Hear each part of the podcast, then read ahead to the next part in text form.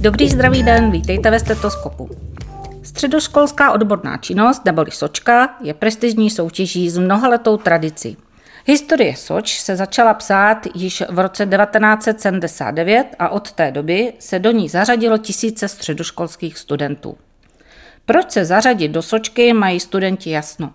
Ale jaké to je být lektorem středoškoláka? Jaké jsou jeho povinnosti, ale také jaké to má výhody? Právě toto nám odkryje trojice dnešních hostů. Ačkoliv je každý z nich z jiného ústavu, liší se i jejich výzkumy, jedno mají společné. A jsou to právě oni, lektoři, a pravděpodobně prvních odborných činností středoškolských studentů. Dovolte mi srdečně přivítat pana doktora Jana Křivánka z Ústavu histologie a embryologie Lékařské fakulty. Dobrý den. Dobrý den.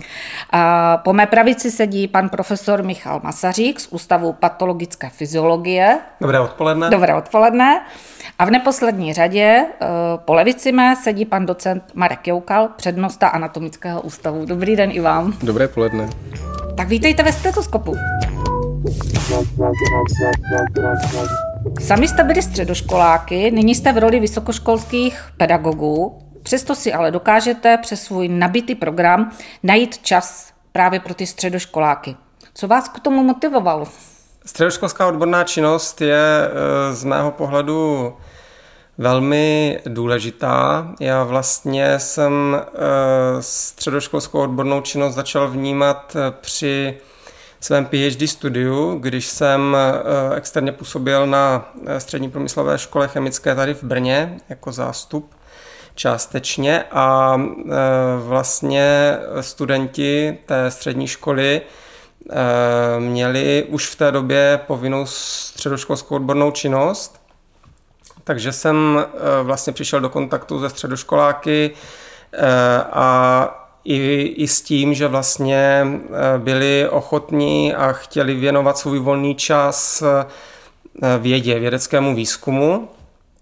A vlastně postupem času jsem eh, vychoval nebo byl školitelem několika středoškoláků, eh, kteří Někteří z nich pak postupně přešli na vysokou školu, na, na Masarykovou univerzitu a eh, nejenom, že, nejenom, že pod mým vedením třeba vypracovávali i bakalářské a magisterské práce, Eh, ale někteří z nich jsou teďka na prestižních eh, PhD studiích v zahraničí, takže já si myslím, že podchytit eh, šikovné středoškoláky na začátku je hrozně důležité. Mě to naplňuje a baví mě to a samozřejmě ten volný čas, který tomu člověk ale obětuje, se určitě do budoucna se do budoucna jako zúčtuje, takže, takže je to důležité. Mm-hmm. A je to taky u vás, pane doktore? Určitě, určitě souhlasím s panem profesorem. Já teda uh, bych možná zdůraznil to, že já když jsem byl na střední škole a přemýšlel jsem, co budu dělat po, po škole, až, až dokončím, až budu maturant, tak já jsem vždycky viděl, že chci dělat nějakou biologii. Přemýšlel jsem nad medicínou, nad biologií a nakonec u mě zvítězila ta biologie tedy, ale když jsem nastupoval na tu, na tu hardcore biologii, tu molekulární biologii, genetiku, tak jsem, tak jsem vlastně nevěděl pořádně, co, co začínám dělat. A uh, žádnou středoškolskou odbornou, odbornou činnost jsem teda nedělal, tak si myslím, že, že vlastně už z tohoto důvodu já se setkám se spoustou uh, nadšených středoškoláků, nejen teda v rámci soček, ale, ale v rámci třeba té exkurzí, které, uh, které pořádám, Eh, tak, eh, tak ty děcka jsou strašně jako nadšený z toho, z toho co dělají eh, a chcou, chcou vlastně pochopit, jak probíhá ten výzkum. Takže to, tohle je, myslím, to co, to, co my můžeme ukázat. A ne, nejen to, že, že jim ukážeme, jak probíhá ten výzkum jako takový, že se, že se potkají s tou technikou nebo s, tím, s těma experimentálníma modelama, které děláme, ale jsou součástí té komunity. Jo, protože my máme uh, v našem týmu nějaký PhD studenty, no, růz, různý stády, jako uh, vývojový stády, abych řekl skoro, vědců a uh, oni se s nimi baví, oni s nimi spolupracují a všich, všichni, myslím si, že k sobě zacházíme jako rovný s rovným. takže, takže vlastně ten student je plnou součástí toho našeho týmu, účastní se všech seminářů a samozřejmě potom je i součástí těch publikací. Takže já třeba to považuji ono je, vlastně, ono je to vlastně win-win, ne, ne že motivujeme ty studenty, ukažu, ukazujeme jim, co, co ta věda obnáší, ale oni nám i pomáhají mm-hmm. v tom mm-hmm. našem výzkumu. Jaká byla motivace teda pro pana docenta Joukala s tou, s tou anatomií? Ve spojitosti s anatomií, já se nedovedu totiž představit toho středoškoláka, který přijde na ty pitavny. Tak co motivovalo třeba vás? No, středoškoláci u nás nechodí samozřejmě na pitevny. Tam eh, se klasicky jak v laboratoři pana profesora, tak pana doktora eh, účastní zejména samozřejmě té laboratorní práce a vůbec jako celkově té výzkumné činnosti. Anatomie už v tuto dobu není vyloženě jenom, řekněme, o pitvách, nebo ten výzkum není jenom, jenom o pitvání, ale je to eh, zejména taky právě o té molekulární biologii, o které už byla řeč. Takže eh, za mě, proč eh, jsem vlastně se rozhodl ty studenty vést, a to bylo hlavní motiv, hlavním motivem je to, že ti studenti jsou extrémně motivovaní, ti středoškoláci, kteří vůbec do těch soček jdou, protože je potřeba si uvědomit, že to jsou studenti, kteří to všechno dělají, tu činnost ve svém volném čase a chtějí se vlastně nějakým způsobem posouvat a je moc pěkné to, že už vlastně v té době ví, co by třeba chtěli i do budoucna dělat, tak jak i říkal pan profesor a de facto i pan doktor, tak u nich už ten, ten řekněme, je to takové to první stádium právě toho vývoje vědce a to je za mě velice důležité podpořit. A já si myslím i to, že eh, pro nás eh, na lékařské fakultě je důležité mít eh, samozřejmě motivované studenty v těch prvních ročnících a zejména už těm studentům ukazovat takto dopředu, jakým způsobem je ta výzkumná činnost prováděna, co vlastně je může, řekněme, do budoucna živit, co je může bavit a to je pro mě asi největší motiv. Mm-hmm.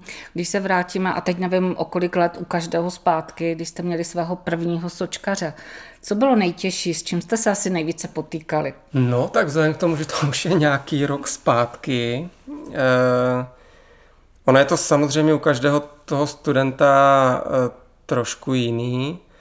Eh, společný, eh, společné je to, že to jsou studenti střední školy, jak z toho názvu vyplývá, takže mají samozřejmě povinnosti výukové dopoledne, ale jak už tady říkali pan doktor i pan docent, tak jsou to lidi, eh, nebo vlastně studenti, kteří jsou ochotní ten volný čas jako věnovat té vědecké práci, protože je to baví, protože je to nadchlo už někdy v minulosti. A když si vzpomenu na, na svého prvního Eh, středoškolského studenta, respektive studentku, tak eh, mm, eh, tak jak jsem říkal, bylo to ještě v době, kdy jsem, když jsem dělal PhD, takže v laboratořích jsem trávil opravdu spoustu času. Tím nechci říct, že teď netrávím třeba, ale už, už to v té laboratoři asi není tak intenzivní. A vím, že v té době jsem eh, na tu studentku měl spoustu času jí ukázat veškeré zázemí, veškerý eh, experimentální Eh, záležitosti, experimentální design a být s ní pořád. Teď samozřejmě se snažím taky s těmi studenty být, ale, ale řadu věcí třeba, o řadu věcí poprosím své kolegy. Takže eh, když bych to zhodnotil, tak to pro mě bylo asi intenzivní, intenzivnější v tom, že jsem opravdu naprosto věnoval ten čas eh, těm studentům Teď jim ten čas věnuji také, ale už se o to dělím se svými kolegy. Mm-hmm. Tak třeba u pana doktora ten začátek, byly tam nějaké potíže? Eh, já když, když budu počítat svou opravdu první středoškolskou studentku, kterou jsem vedl jako školitel, tak, eh, tak já musím říct, že jsem měl hrozný, hrozný štěstí na ní, protože Eh, protože eh, ta studentka byla extrémně motivovaná, věděla, co chce, eh, chtěla jít na, na zubní lékařství, což se jí podařilo, tak teďka studuje tady a ono to není tak dávno teda, co, co jsem, co jsem jí vedl, je to nějaký tři, čtyři roky asi a vlastně udělali jsme s ní spoustu práce. Čeho by se třeba lektor měl obávat, kdyby Aha. do toho šel? Nemusí, nemusíme to tady všechno napřít na růžovo, ale... Určitě, určitě. Jo, čeho by se... já, já, musím říct, že já, já jsem, um, já k těm středoškolákům uh, přistupuju vlastně na stejný úrovni, jak kdyby to byl magister nebo, nebo brzký PhD student. Uh, možná, je to, možná je to trošku Eh, náročnější v některých ohledech, protože, protože eh, my se snažíme neopakovat věci, které jsou už opakované, ale děláme nové věci, takže, takže to, co já vlastně jim řeknu, tak řeknu, hele, tohle je projekt, který, který nás teďka zajímá, eh, není to teda nějaký velký PhD projekt, ale je to nějaký nějaká věc, která, kterou jsme objevili třeba náhodou, chtěli bychom se jí věnovat a řeknu, tady máš literaturu, podívej se na to, nastuduj si to, potkáme se třeba za týden, popovídáme si, jestli, jestli by tě to bavilo nebo ne a začneme na tom dělat. My jsme samozřejmě pořád jako k dispozici, ale, ale co třeba teďka mám aktuální středoškolačku, tak, tak, tak si mi řekl, hele, zajímá nás teďka vývoj středního ucha, nastuduj si, jak, jak se to vypreparuje z, z myši třeba, nastuduj si, co k tomu souvisí a ona to šla a udělala. Jo?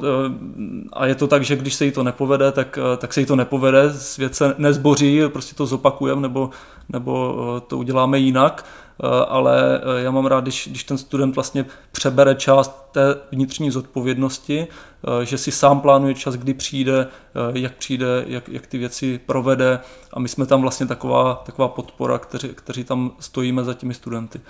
Jo, takže ehm, co, co, je, co je třeba náročnější, může někdy být, je, je čas, protože, jak, jak tady říkali moji kolegové přede mnou, tak, eh, tak eh, ty, ty věci, které, které za něco mají stát, tak, eh, tak sebou seberou spoustu, spoustu času.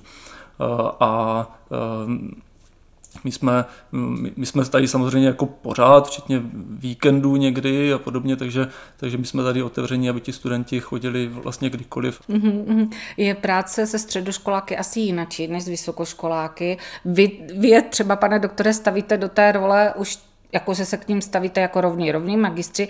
Musel jste třeba, eh, vy, pane profesore, upravit nějak eh, požadavky na ně, Vedete je trošku jinak, než třeba kdybyste vedla, vedl už vysokoškoláka a jeho bakalářku? Eh, ne, a v tom souhlasím s panem doktorem, že vlastně to, že toho studenta přijmete a vlastně je součástí toho týmu a opravdu mnohdy to jsou motivovaní studenti a opravdu to jako chtějí dělat. Jo? Když srovnáme s některými, já nevím, a zase to nechci ale jako paušalizovat, bakaláři nebo, nebo magistry, tak uh, oni mají samozřejmě povinný bakalářské a magisterské práce a uh, ví, že to prostě musí, musí udělat. Zatímco ten středoškolák do toho jde s tím, že ho to opravdu zajímá, často extrémně zajímá, je schopen tomu obětovat čas a já jsem nikdy to nebo takhle, za, začátek samozřejmě je jako náročnější, protože ten, eh, ten student se musí, musí experimentálně zapracovat, ale není to nijak podle mě diametrálně odlišný od toho, když člověk pracuje s bakalářským nebo magisterským studentem. Mnohdy, a tak jak říkal pan doktor, je to jednodušší v tom, že opravdu eh, ti studenti iniciativně přijdou s něčím novým nebo s, nějakýma vychytávkama a eh, je to, je to třeba jako jednodušší než, než s těmi vysokoškoláky. Potvrdí to i pan docent. Jste nemilosrdní a zařadíte je do vysokoškolského programu? Já to možná beru asi až moc pedagogicky, protože si myslím, že pro ty studenty je to extrémně náročný z toho pohledu, že vlastně oni nemají znalosti z té problematiky dané. Jo? Protože pokud je to student eh, bakalářského nebo magisterského programu, tak ti přeci jenom studují tu konkrétní, nebo ten konkrétní předmět, ten konkrétní obor a tam už by měli mít nějaké znalosti a mělo by se předpokládat, že už něco umí. Jo? U těch studentů, co já jsem vedl, tak eh, já jsem se snažil vždycky jim být nápomocný v tom, aby to pochopili aby prostě nějak jako vlastně vpluli do těch základů, protože tady je potřeba si uvědomit to, že oni neznají ani základní terminologii, neví samozřejmě, jak vůbec ta, ať už se bavíme o teorii, tu teorii vůbec neznají, v laboratoři nikdy nebyli, takže je potřeba samozřejmě jim aspoň říct nějaké základy, čemu se mají, mají věnovat nebo jakým způsobem by tam měli postupovat. No a potom samozřejmě se přechází k, té, k tomu psaní, psaní té práce. No a to je vlastně to stejné, takže oni neví, jak mají citovat, eh, neví, jak mají používat, eh, nebo jakým způsobem je třeba členěná ta práce. Člověk samozřejmě musí počítat s tím, že toho času, který s nimi stráví, bude asi více, než eh, s těmi bakalářskými nebo magisterskými prácemi, aspoň teda já jsem to tak nějak vždycky vnímal. Ale na druhou stranu je ta práce velice krásná z toho pohledu, co říkali pánové, že ti studenti jsou motivovaní. Takže to je jako krásná práce s nimi a často opravdu přijdou s takovými novými nápady a mají takový ten v uvozovkách nevinný pohled na tu problematiku. A ono to právě třeba často jako stimuluje i člověka, že už si třeba toho jako v rámci už svého zaměření ani nevšimne některé problematiky nebo některého problému, ale to mi přijde, že to je jako celkově i v rámci všech studentů, jo? že tady to je takový ten neskažený eh, nevědecký pohled a často naivní, ale to, to je to, co vlastně posouvá tu vědu dále. Mm-hmm. Práce sočkaře je určitě na vašich ústavech různorodá. Co mohou a co nemohou dělat třeba u vás? Já, jestli můžu, já bych mm-hmm. jenom navázal Určitě. na to, co říkal, co říkal pan docent. Já, já, s tím, já s tím souhlasím. Eh, samozřejmě eh, jako často ti středoškoláci eh, nemají takový background teoretický třeba, jako mají, jako mají už ti vysokoškoláci.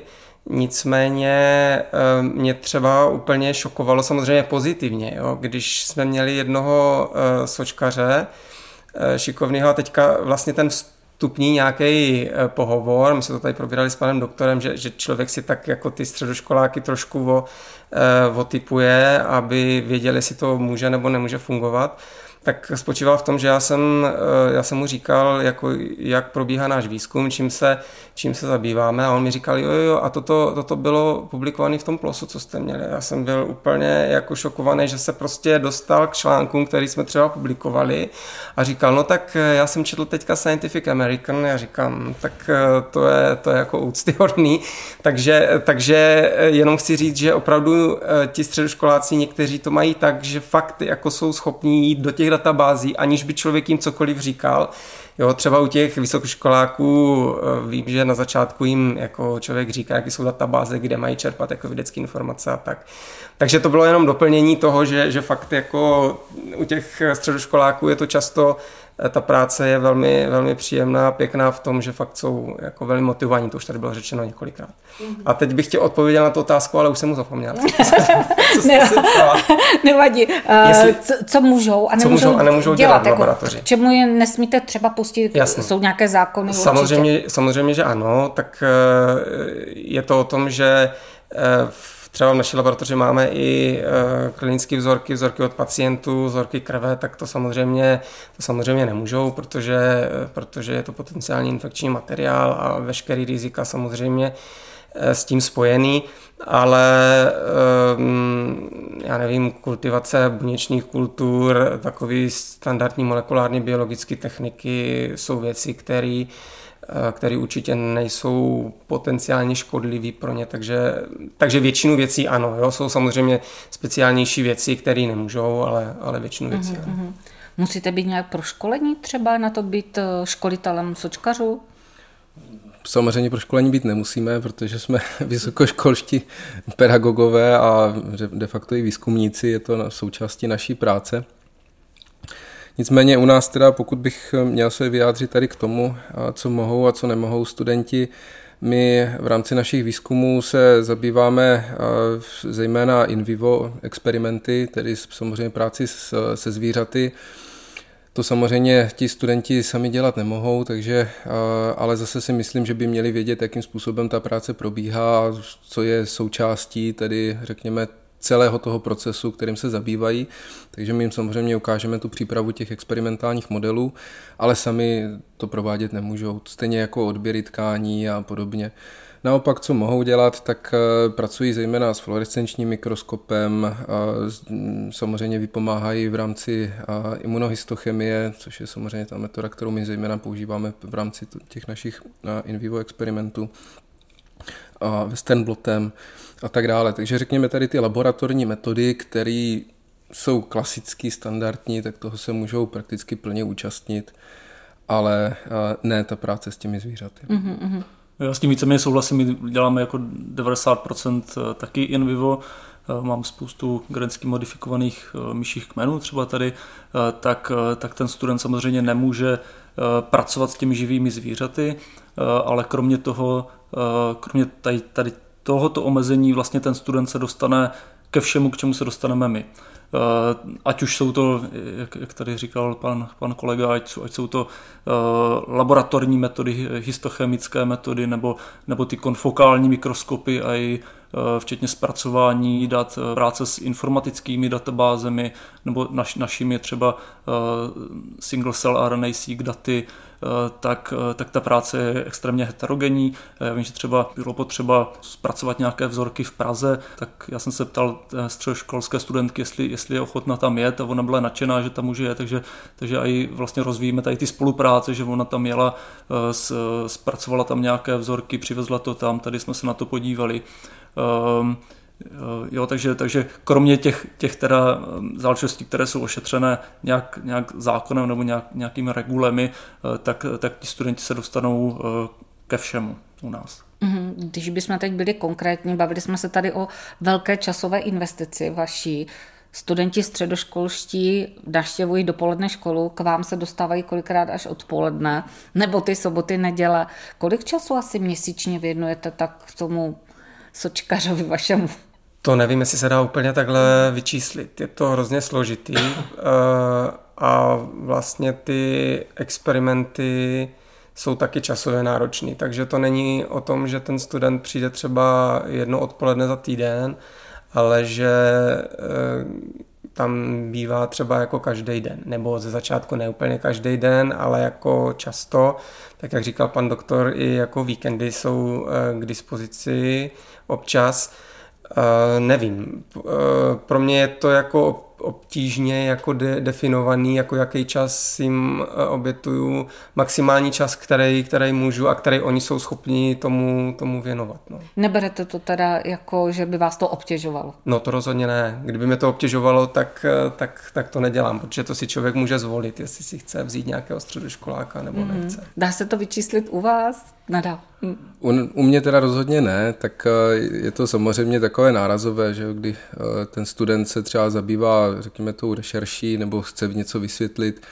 Já se taky samozřejmě snažím eh, co nejvíce těm studentům věnovat, co to jde, ale zejména je motivuju k tomu, aby ve chvíli, kdy už máme třeba ten prostor se sejít, tak aby to bylo konstruktivní a aby měli dotazy jako třeba připravený a abychom se nějakým způsobem posouvali. Takže nejde, nejde to vyčíslit přesně hodinově, ono, já si myslím, že celkově práce vysokoškolského pracovníka nebo akademika je dost těžký jako kdyby vyčíslit, řekněme procentuálně, co my věnujeme na výuku, co věnujeme na výzkum a, a tak dále, takže takže ono i tady toto je těžko říct, protože samozřejmě ta výzkum, řekněme ten čas, který je i věnovaný výzkumu, tak by se mohlo i počítat tomu sočkaři, hmm. anebo naopak, jo, takže to je těžko říct. Jo, já, já v tom, já v zásadě zase souhlasím, eh, ale vidím, vidím tam jednu základní přímou úměru, že ten, eh, vlastně ten čas, který student věnuje své práci nebo té práci v laboratoři,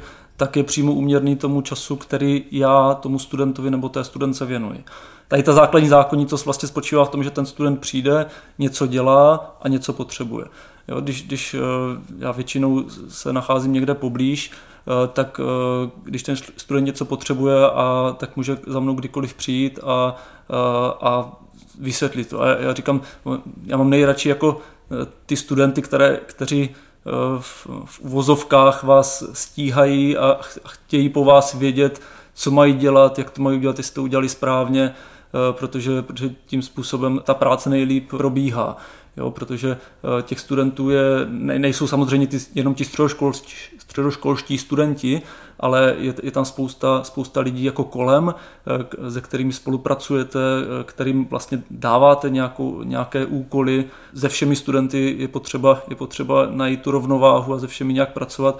A přirozeně je to tak, že ti, ti studenti, kteří víc chodí, tak, tak dostanou víc toho času. No. Mhm. Je možné toho studenta tam třeba nechat chvilku o samotě? Může pracovat sám? Ano, může. Mhm. Je to taky u vás? Necháváte je tam a pak řeknete večer zhasni a zamči. Ono, jestli, jestli teda ještě můžu, já, já se omlouvám, tak uh, na začátku každý student se, se učí. Učí se, jak ty metodicky, jak ty věci zpracovávat. Uh, a neučí to slepě, teda učí to na tom, protože to potřebuje.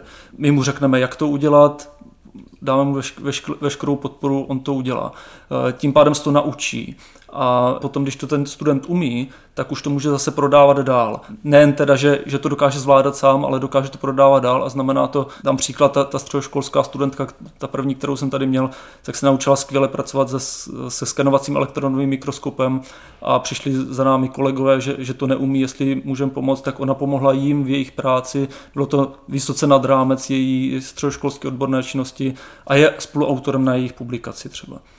Tak to je krásný. Eh, když se dostaneme teda teď do role školitele, eh, jaké povinnosti padají na vaše ramena jako školitele? Co všechno pro toho studenta musíte dělat? Já vám dám první slovo, abyste nemuseli jenom souhlasit.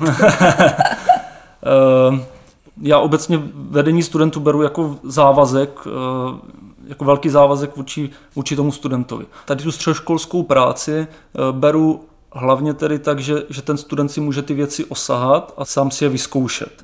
Nerad, nerad eh, bych dával jenom nějakou, nějakou teoretickou práci, kterou, kterou ten student zpracuje. Jaké jsou teda vaše povinnosti jako školitele? Co všechno padá na vá ramena? A co vše pro toho studenta musíte udělat? To je taky jako taková otázka, která je pro mě jako těž, ne těžkou chopitelná, ale tak povinnosti povinnosti vyplývají z toho, a on už to řekl pan doktor, že je to vlastně závazek vůči tomu eh, člověku, mladému člověku, který vlastně poprvé přijde a setká se s nějakou vědeckou, vědeckou prací.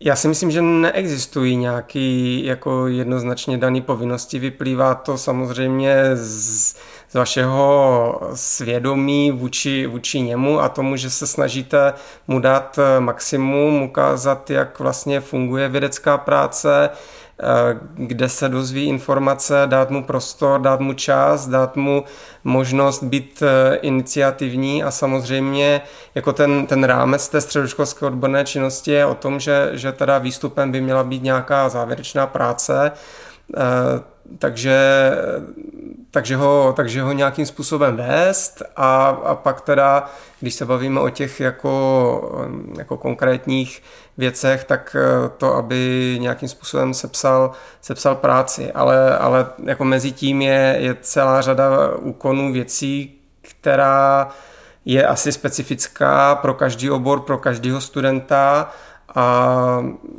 jako mně se vždycky osvědčilo udělat maximum pro to, aby aby ten student, aby se ten student maximálně rozvíjel. Takže, mm. takže nevím, jestli se to dá nazvat jako povinnosti, ale nějaký, nějaký závazek, jak říkal pan doktor, vůči tomu studentovi, že se mu snažíte dát maximum. No. Mm-hmm. Jaká role školitele je, když se teda už dostaneme k tomu sepsání té práce? Musíte vy, vy mu opravovat úplně všechno.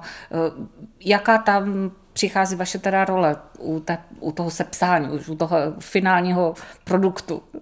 Tak ta role je de facto stejná i jako u jiných, eh, řekněme, těch prací, které jsou ať už bakalářské nebo diplomové, tak samozřejmě ten školitel eh, by měl nějakým způsobem ručit za nějakou určitou kvalitu té práce.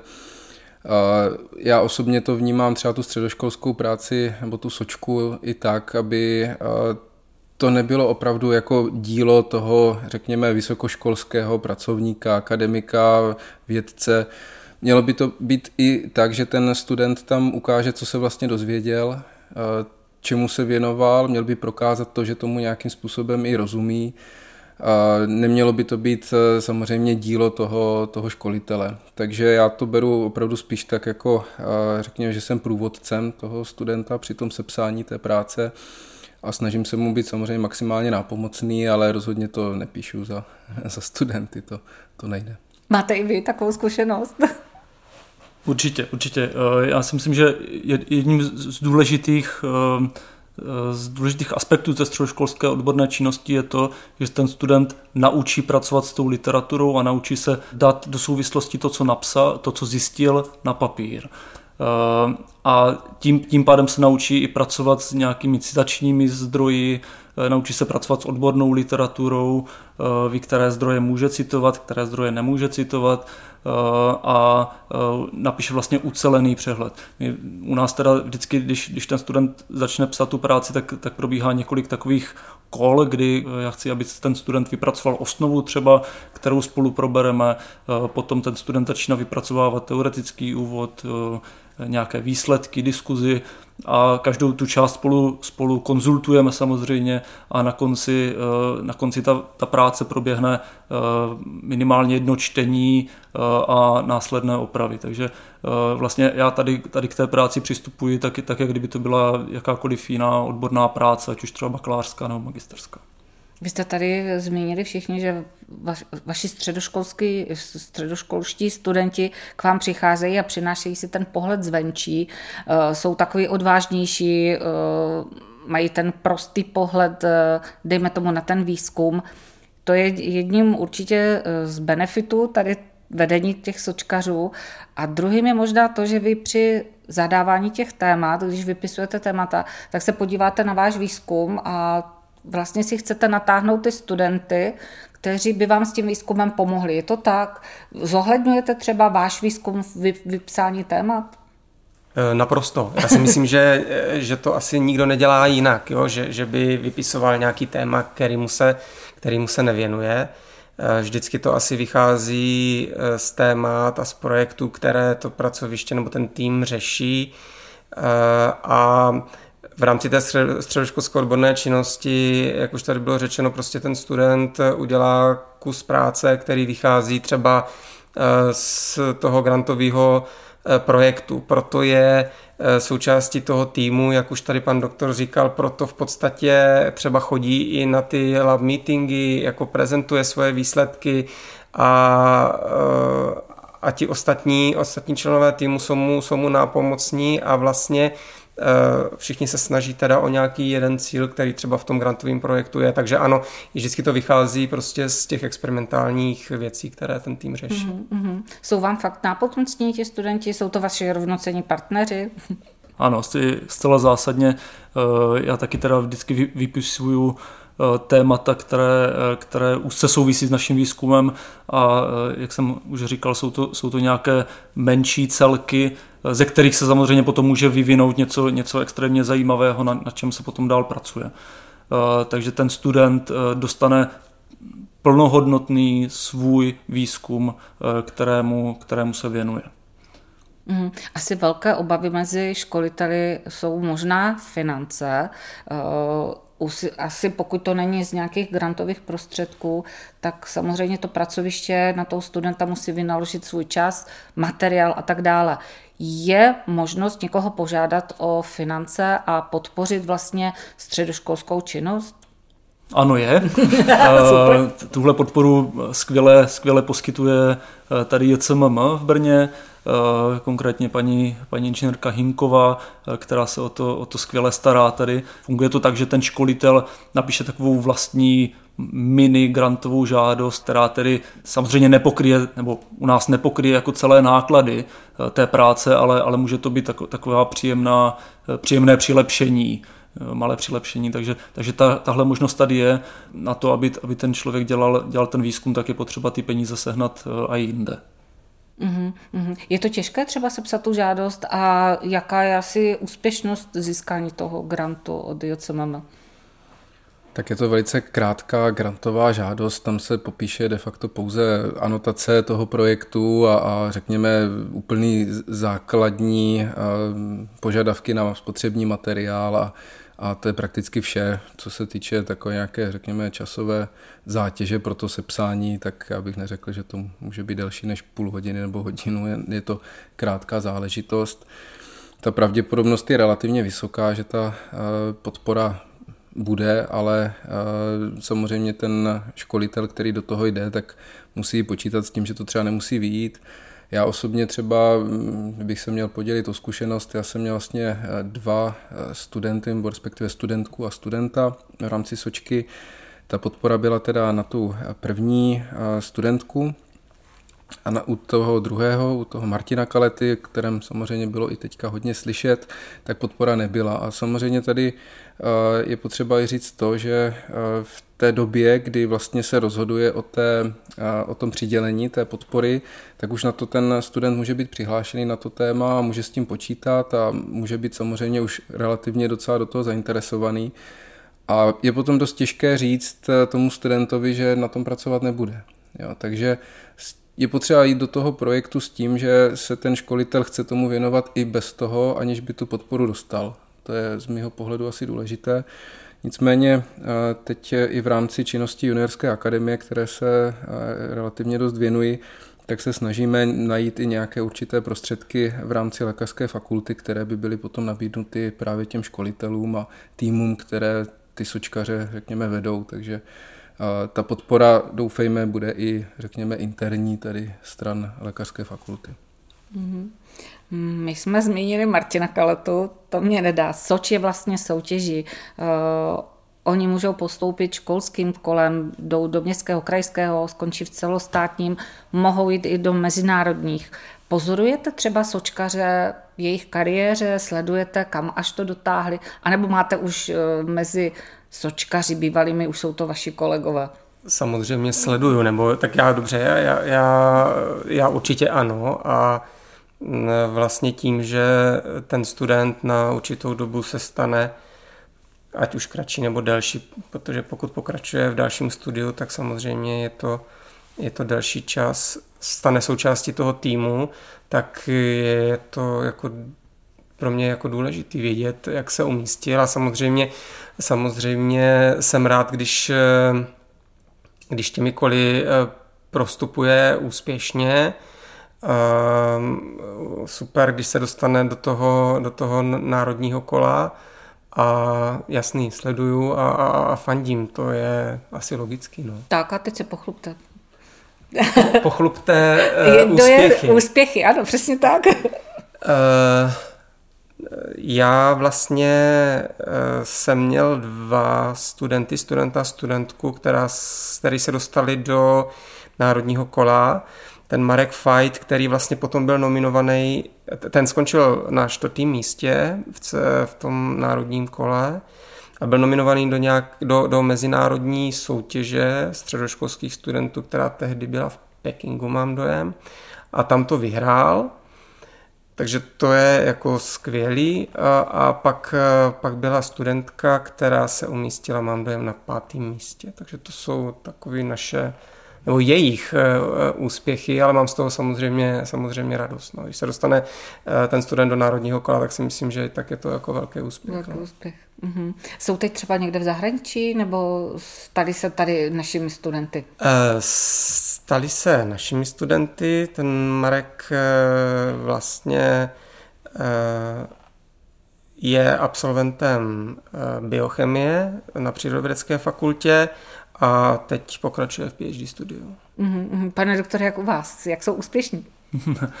jo, tak já, já můžu mluvit za Magdu Kolouškovou, která, která se vlastně umístila na šestém místě v celonárodním kole která vlastně udělala obrovský kus práce a samozřejmě měla, měla naši, naši plnou podporu, konzultovali jsme její, to, to vlastně ta její prezentace byla v době covidu teďka, takže, takže to bylo, že oni natáčeli videa, která, která se vlastně sob, utkala proti sobě, takže, takže samozřejmě jsme pracovali i v průběhu té, toho, toho jejího postupování a její práce, teda ta středoškolská práce, byla prezentovaná i na mezinárodních konferencích, eh, kterých jsme se účastnili. Vlastně Magda samotná, což považuji za, za největší vlastně takový, takový úspěch eh, její i naší, Eh, je, že vlastně ta práce byla teďka na podzim publikovaná v impaktovaném časopise, eh, v kvalitním impaktovaném časopise a Magda je tam sdílí prvoautorství eh, s naším PhD studentem a stále, stále probíhá nějaká forma spolupráce právě s, s touto studentkou, která teďka studuje na naší fakultě. Výborně.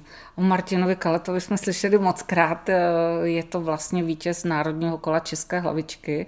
Stal se tváří juniorské akademie. Máme tam další želízko nějaký? Ano, já ještě zmíním teda tu první studentku, to je Andrea Dobrovolná, která teda eh, byla úspěšná v rámci, řekněme, toho spíš krajského kola, nepostoupila teda do národního. Nicméně ty body, které vlastně získala za tu, za tu sočku, se jí započítali eh, právě do přijímaček na lékařskou fakultu a díky tomu se i k nám dostala, takže naší studentkou prvního ročníku a společně právě s Martinem jsou tvářemi právě juniorské akademie. Další želízka v ohni máme. Jsou to dvě studentky, které, které se budou zase věnovat, řekněme tady právě těm tématům naší výzkumné skupiny, takže se velice těším, že také snad budou úspěšné a uvidíme. Dostáváme se pomalu na konec. Co byste vzkázali lektorům, kteří ještě váhají a rozmýšlí, jestli se stanou školy tady Soček? Takové nějaké poslední moto. Já si myslím, že to není o váhání a přemýšlení, jestli člověk chce být nebo nechce být uh, nějakým školitelem nebo mentorem. Je to, člověk má v sobě a, a ví to, že, že těm studentům chce věnovat čas, takže ten, kdo to tak má, tak uh, i vzhledem k tomu, že tady je juniorská akademie a, a pan docent se v tom angažuje, je to, je to, je to skvělý, protože, tak jak tady bylo řečeno, JCMM je, je paráda, ale ne vždycky to, to vyjde. A ten support v rámci lékařské fakulty je podle mě hrozně důležité, už z toho důvodu, co jsme tady říkali. Takže, takže ten, kdo to tak má nastaveno v sobě, že to, že to tak chce, tak, eh, tak určitě i do toho jde. Je to, eh, je to moc, moc fajn a eh, hrozně, hrozně dobře potom vlastně je tomu školiteli, když ten student jeho má, má úspěchy. To je samozřejmě jako asi největší, největší věc, která... Mm-hmm. Má to taky pan doktor. Já víceméně souhlasím s panem profesorem a řekl bych, že tady je, tady je jedna obrovská výhoda uh, oproti uh, studentům vysokých škol, že u těch středoškoláků uh, je to zájmová činnost. Ten student to dělá, protože to dělat chce a ta práce, kterou píše, eh, tak píše, protože ho to zajímá a eh, ne protože musí.